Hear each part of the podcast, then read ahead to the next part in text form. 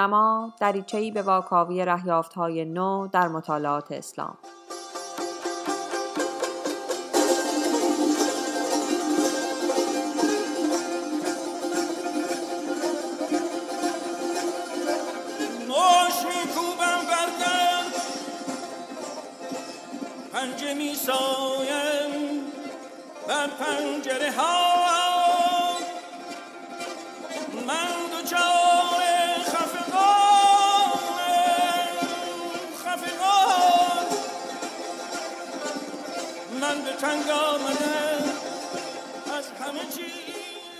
سلام. بعد از چند ماه سکوت به رادیو دورنما برگشتیم. هرچند چیزها دیگه به وضعیت قبلشون بر نمیگردند همونطور که آدم هایی که رفتن دیگه بر نمیگردند اما ما ادامه میدیم به امید اومدن روزهای روشنتر. این فصل با کمی تغییر نسبت به برنامه گذشته تقریبا تا پایان سال به انتها می‌رسه و بعد از اون امیدواریم فصل جدیدی رو با نگاهی جدیدتر آغاز کنیم. در هشتمین قسمت از فصل سوم دورنما کتابی از خالد ابوالفضل رو بررسی خواهیم کرد با عنوان سخن گفتن به نام خدا فقه اقتدار و زنان که در اون نویسنده فقه اقتدارگرا رو در برابر مفهوم فقه کسرتگرا قرار میده و توضیح میده که چطور از مفهوم اقتدار و حاکمیت الهی در احکام سیاسی و اجتماعی شریعت امروز سوء استفاده میشه. متن این قسمت رو ساجده گودرزی نوشته. خالد ابوالفضل متولد 1963 در کویت، استاد حقوق و مدیر برنامه مطالعات اسلام در دانشکده حقوق دانشگاه کالیفرنیا است و در لس آنجلس تدریس و پژوهش می‌کنه. ابوالفضل در رشته های علوم سیاسی، حقوق و مطالعات اسلام در دانشگاه های ییل، پنسیلوانیا و پرینستون تحصیل کرده و 13 سال هم در مصر و کویت فقه و ادبیات عرب آموخته. حاصل پژوهش‌هاش درباره فقه و حقوق اسلامی، حقوق بشر، حقوق سیاسی و امنیت بین المللی در قالب دهها کتاب و مقاله منتشر شده. ابوالفضل معتقده که با پایبندی به سنت اصولی در اسلام به نوعی انسانگرایی اخلاقی می‌رسیم. او از اسلام وهابی به دلیل بیتوجهیش به قواعد اخلاقی در اجرای قوانین قرآن انتقاد می‌کنه. در کتابی که امروز از او بررسی خواهیم کرد سخن گفتن به نام خدا فقه اقتدار و زنان که در 2001 منتشر شده و در دو دهه گذشته مرجع صدها مقاله و کتاب هم بوده. ابوالفضل به دنبال ارائه یک چارچوب مفهومی برای اینکه ایده اقتدار رو درک بکنیم و بفهمیم که چطور از این مفهوم در احکام و قوانین اجتماعی و سیاسی شریعت امروز سوء استفاده شده. ابوالفضل از پدیده در جهان اسلام حرف می‌زنه که در اون افراد بدون اینکه تظاهر به خدا بودن بکنند به جای خدا حرف می‌زنند و مرزهای بین قدرت و قوانین الهی اراده انسانی و اخلاق رو به نفع اقتداری که در افراد و ساختارهای قدرت مدرن تجسم پیدا کرده به هم می‌زنن. او درباره فقه سنتی معتقده که اصول این فقه نه فقط تایید کننده هرمنوتیک اقتدارگرا نیست بلکه بر ضد اونه هرچند توضیح میده که امروزه چنین دیدگاهی در اصول فقه و احکام دینی به اندازه گذشته با اون قنا دیده نمیشه در واقع او توسعه نگاه های اقتدارگرا در جهان اسلام رو تحت تاثیر عوامل مختلفی مثل استعمار و ورود مدرنیته به جوامع اسلامی می‌دونه. این کتاب استدلال ها و شواهد زیادی داره که با یک روش ترکیبی از فقه، کلام و روش های علم تاریخ تحلیل و بررسی شدن. روش کتاب تحلیلی و هنجاریه و از دیدگاه دروندینی به موضوع می‌پردازه. نویسنده اول توضیح میده که فصل ابتدایی کتاب خوندنش ضروریه چون زمینه ها و چارچوب اصلی بحث رو در بر می‌گیره و های دوم، سوم، چهارم و پنجم هم اصول و مبانی تحلیل انتقادی نویسنده رو ارائه میدن که بعدتر از این اصول در های ششم و هفتم کتاب استفاده میشه برای بررسی و تحلیل چند نمونه مشخص در فتواهای متأخر مربوط به زنان. ابوالفضل توضیح میده که این کتاب رو وقتی شروع کرده که دیده چند فتوای ضد زن از طرف یک مؤسسه اسلامی در امریکا صادر شدن. اما در این حال معتقده که این کتاب در زمره مطالعات زنان و اسلام نیست. معتقده که موضوع زنان یکی از نمونه های پرچالشیه که مطالعه دقیق مسائل اون می‌تونه در بررسی انتقادی فقه معاصر و مشکلات اون راهگشا باشه و عمق بعضی از تطهینگری ها و سهلنگاری ها رو در تعالیم دینی بیپایه و نادقیق نشون بده نویسنده در بخش مقدمه توضیح میده که این کتاب یک کتاب فقهی یا حقوقی نیست و قرار نیست که از متن این کتاب دستورهای اسلام یا قوانین مبتنی بر شریعت استخراج بشه. علاوه بر این موضوع این کتاب نقد اقتدارگرایی سیاسی مدرن در جهان اسلام هم نیست. گرچه که نویسنده برای توضیح مفهوم اقتدار و سلطه به ساختارهای سیاسی هم اشاره می‌کنه. نکته مهمی که نویسنده باز برش تاکید می‌کنه اینه که متن این کتاب قرار نیست که هیچ موضوعی رو به کل جهان اسلام تعمین بده بلکه می‌خواد از شکل گرفتن صورتهای گفتمانی در صدور احکام اسلامی و از طریق سازمانهای قدرت در جهان اسلام حرف بزنه که اینها به شکل قابل توجهی فراگیر شدن در دوران معاصر.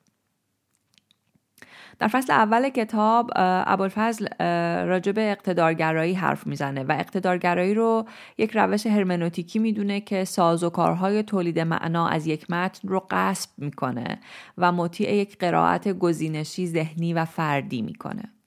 او استدلال می‌کنه که هرمنوتیک اقتدارگرا مستلزم برابری میان قصد نویسنده و قصد خواننده است و نیت و استقلال متن رو اگر سرکوب نکنه در بهترین حالت به حاشیه میفرسته. از نظر ابوالفضل این فرایند اصول پذیرفته شده اسلام رو نقض می‌کنه. وقتی که چنین فرایندی فراگیر میشه خود رأیی خواننده متن یا همون مفسر متن با خواست خداوند برابر میشه و یک خواننده یا مفسر اقتدارگرا تولید میشه که به جای خدا حرف می‌زنه.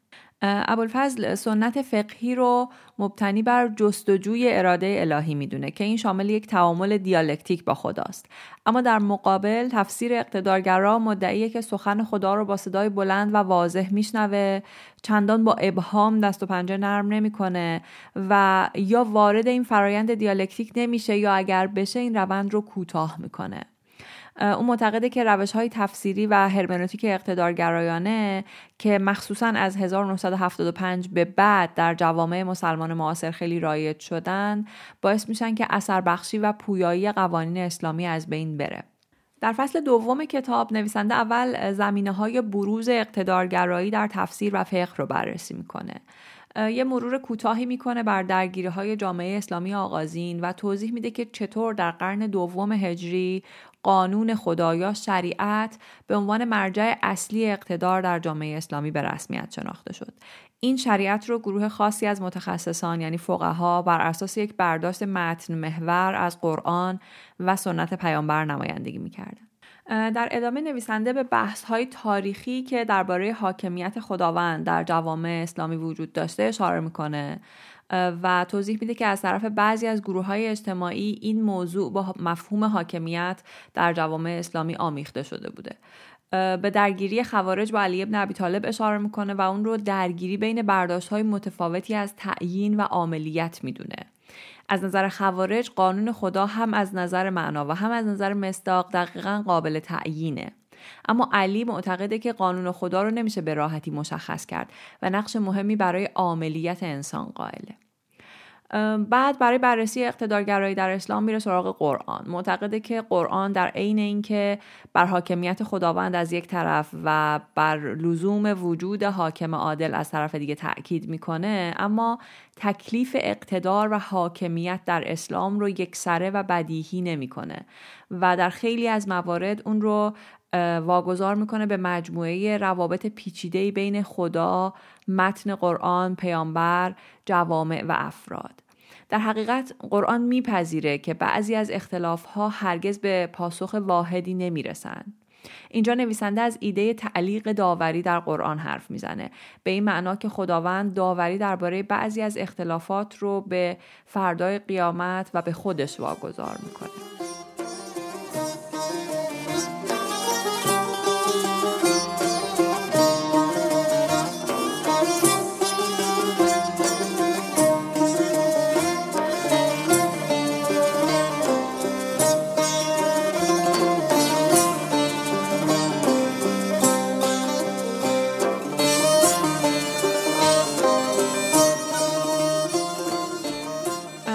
ادامه ابوالفضل یک بررسی تاریخی می‌کنه و فقه و اجتهاد و روند شکلگیری اونها رو در یک بستر تاریخی جانمایی می‌کنه.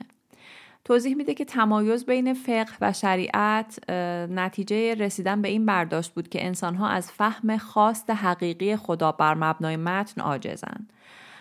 در این تعریف شریعت حقیقت خواست خدا برای جامعه بود و فقه نتیجه تلاش و اجتهاد فقیهان برای درک خواست خدا بر اساس اون متون.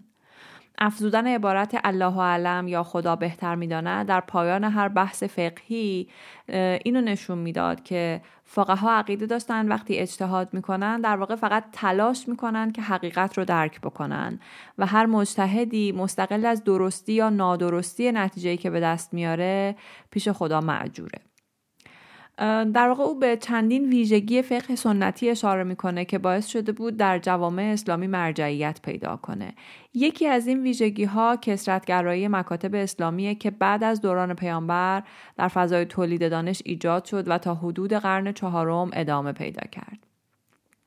در اون زمان یعنی حدود قرن چهارم به دلایلی که کاملا روشن نیست تعداد زیادی از این مکاتب منقرض شدن و کمتر از ده مکتب در فرقه اهل سنت و کمتر از پنج مکتب در فرقه شیعه باقی موندن. اما همچنان تنوع قابل توجهی در نظرات و روندهای حقوقی وجود داشت.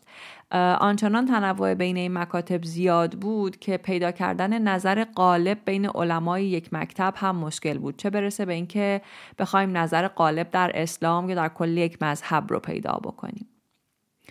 ویژگی دوم سنت فقهی این بود که تحقیق و ارائه نتایج با در نظر گرفتن احتمال انجام می‌شد و بر علم مطلق خداوند تاکید می‌شد در متون فقهی. ابوالفضل توضیح میده که قوانین فقهی متقدم برای اینکه به یک نظر واحد برسن تنظیم نشده بودند بلکه ابزاری بودند برای اینکه در محلهای اختلاف به تعادل برسند در واقع میشه گفت که فقه سنتی نسبت به اختلاف نظرها پذیرا بود و نسبت به بحث و تحقیق بیشتر در مورد مسائل گشوده بود. فصل سوم کتاب که به گفته خود نویسنده در واقع خلاصه ای از فصل های چهارم و پنجمه بحث های تئوریکی درش مطرح میشه. دو تا مفهوم اصلی رو بررسی می‌کنه صلاحیت و تعیین. مسئله صلاحیت با این پرسش مطرح میشه که یک منبع مشخص چه صلاحیتی برای سخن گفتن درباره خدا یا از جانب خدا داره و منابعی که فرمانهای الهی رو منتقل می‌کنن هر کدوم تا چند اندازه معتبرن.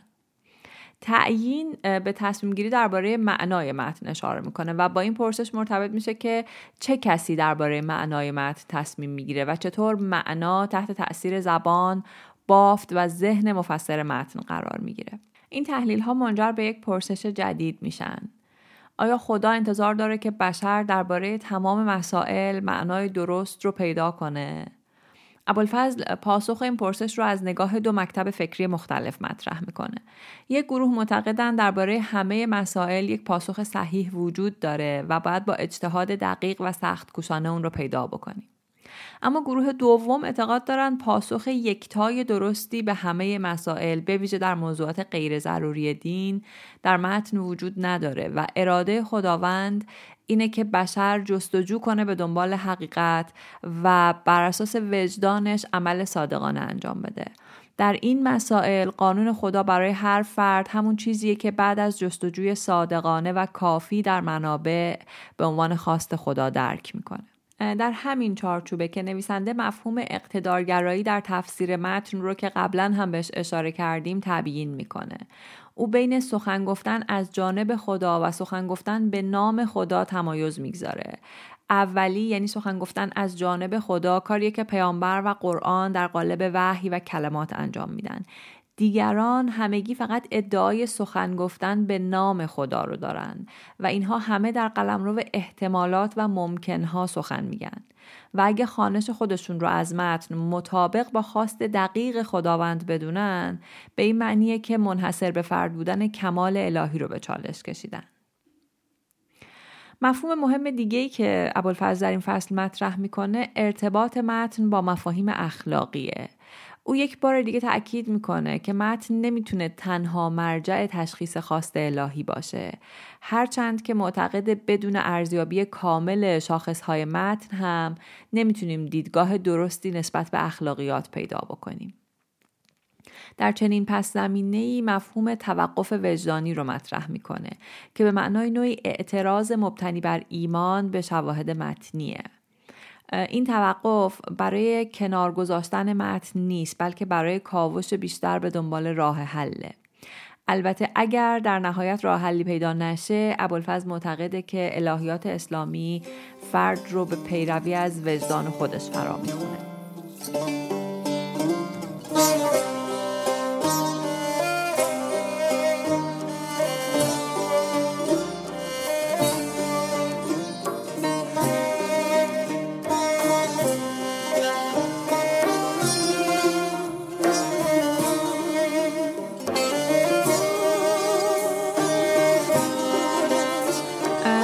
ششم کتاب ابوالفضل گفتمانهای اقتدارگرا رو تشریح می‌کنه. اول از افول سنت فقهی در دوران معاصر میگه و معتقده که در عصر حاضر شریعت اسلام فقط مجموعی از احکامه نه یک فرایند فقهی.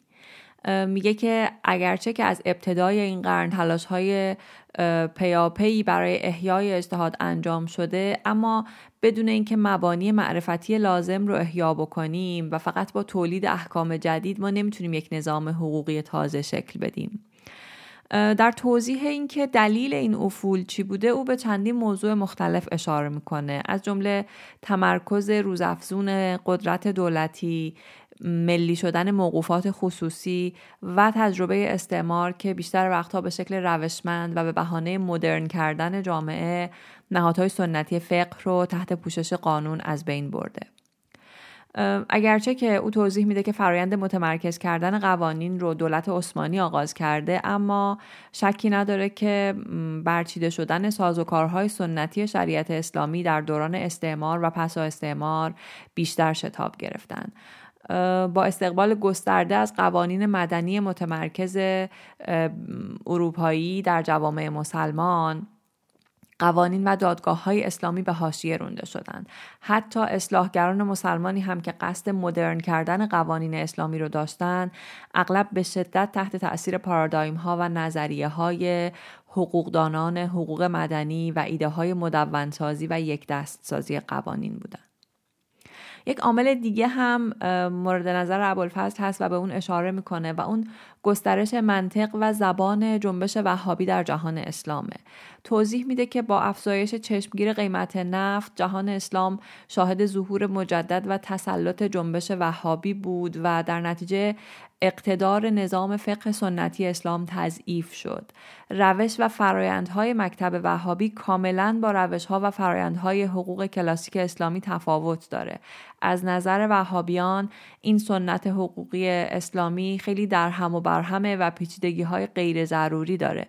در نتیجه اونها از اختلاف عقاید یا تنوع فقهی استقبال نمی کنند. اون یک بار دیگه تاکید می‌کنه که بستن تفسیر یک متن و نتیجه گیری مطلق از اون یک کار اقتدارگرایانه است فردی که ادعا می‌کنه متن رو فهمیده و مهر مطلق بودن بر اون فهم می‌زنه از یک طرف نیت صاحب متن رو سرکوب می‌کنه و از طرف دیگه عملیت هر کس دیگری رو که برای امکان استدلال و رسیدن به فهم متفاوت تلاش می‌کنه. در یک تحلیل اخلاقی ابوالفضل معتقده که اسلام یک دین برابری طلبه که نه فقط همه انسانها رو دعوت می‌کنه که برای فهم متن مقدس تلاش بکنن بلکه تنوع انسانی رو هم به رسمیت می‌شناسه. اگر ما قائل باشیم که از نگاه اسلام جنسیت، نژاد یا طبقه اجتماعی و اقتصادی تعیین کننده میزان فهم ما یا میزان دسترسی ما به معنای متن نیست، وجود اقتدارگرایی های سلطگر و سرکوبگر در صدور احکام از طرف مؤسسه های اسلامی و مراکز قدرت اسلامی رو نمی‌تونیم توضیح بدیم. او می‌پرسه که آیا این متنه که هدایتگر این فتواها و دیدگاه هاست یا عوامل دیگری در رسیدن به اونها تأثیر جدی و قابل توجه دارند؟ در فصل هفتم ابوالفضل به طور خاص به موضوع زنان می‌پردازه. معتقده که مطالعه فتواهای رایج و غالب در مرکز اسلامی نشون میدن که یک ساختار پیچیده و پر از تناقض وجود داره که در اون ارجاع به متن مقدس و تلاش برای فهم اون نقش کمرنگتری در رسیدن به احکام داره تا دخالتهای ساختاری اجتماعی.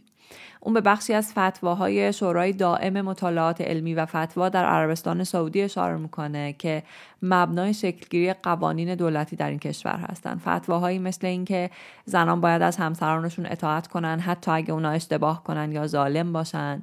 اینکه اطاعت از شوهر و خدا زنان رو به بهشت میرسونه. اینکه بیشتر ساکنان جهنم زنها هستند و اینکه زنها احساساتی و ناقص العقلن ابوالفضل در بررسی هر کدوم از این فتواها به روایاتی از منابع معتبر اسلامی اشاره می‌کنه که در فرایند افول سنت فقهی سرکوب شدند و دیگه مبنای احکام قرار نمی‌گیرند.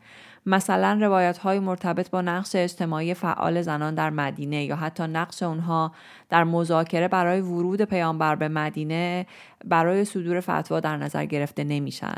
حتی اگه بعضی از این روایت ها از سوی علمای مستقلتر مطرح بشن با نوعی اقتدار سازمان یافته و قهرامیز از سوی ساکنان مراکز اسلامی متولی شریعت روبرو میشن.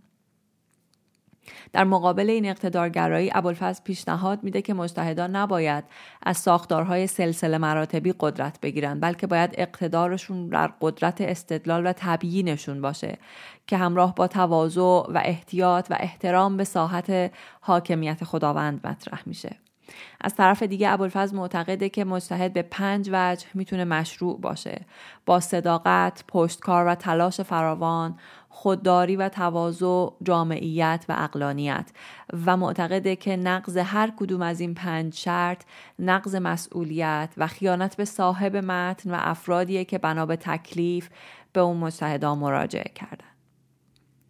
در نهایت می‌تونیم بگیم که خالد ابوالفضل در این کتاب با استناد به شواهد تاریخی و به کارگیری مفاهیم نظری جامعه شناسانه مثل اقتدارگرایی و عاملیت تلاش می‌کنه تبیین تازه ای از نظام حقوقی اسلام به دست بده.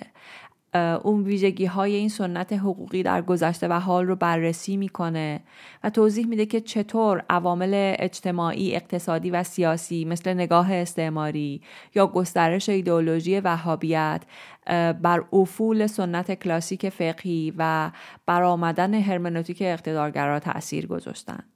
بعد از اینکه گفتمان های اقتدارگرا رو تحلیل می‌کنه پیشنهاد هنجاری برای حفظ اقتدار متن و محدود کردن اقتدارگرایی خواننده ارائه می‌کنه. همونطور که به مفاهیمی مثل توقف وجدانی و جستجوی دائم در پی خواست و اراده الهی اشاره می‌کنه.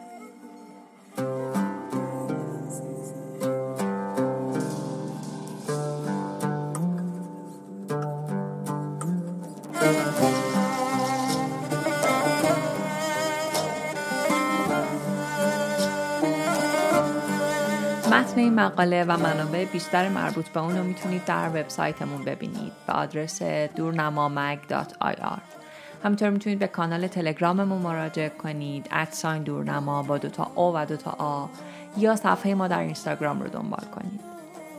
قسمت بعدی رادیو دورنما دو هفته بعد منتشر میشه. لطفا اگر این پادکست رو میپسندید ما رو به دیگر علاقمندان هم معرفی کنید.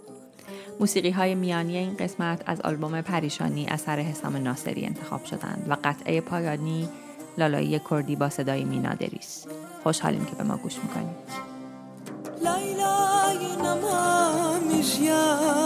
به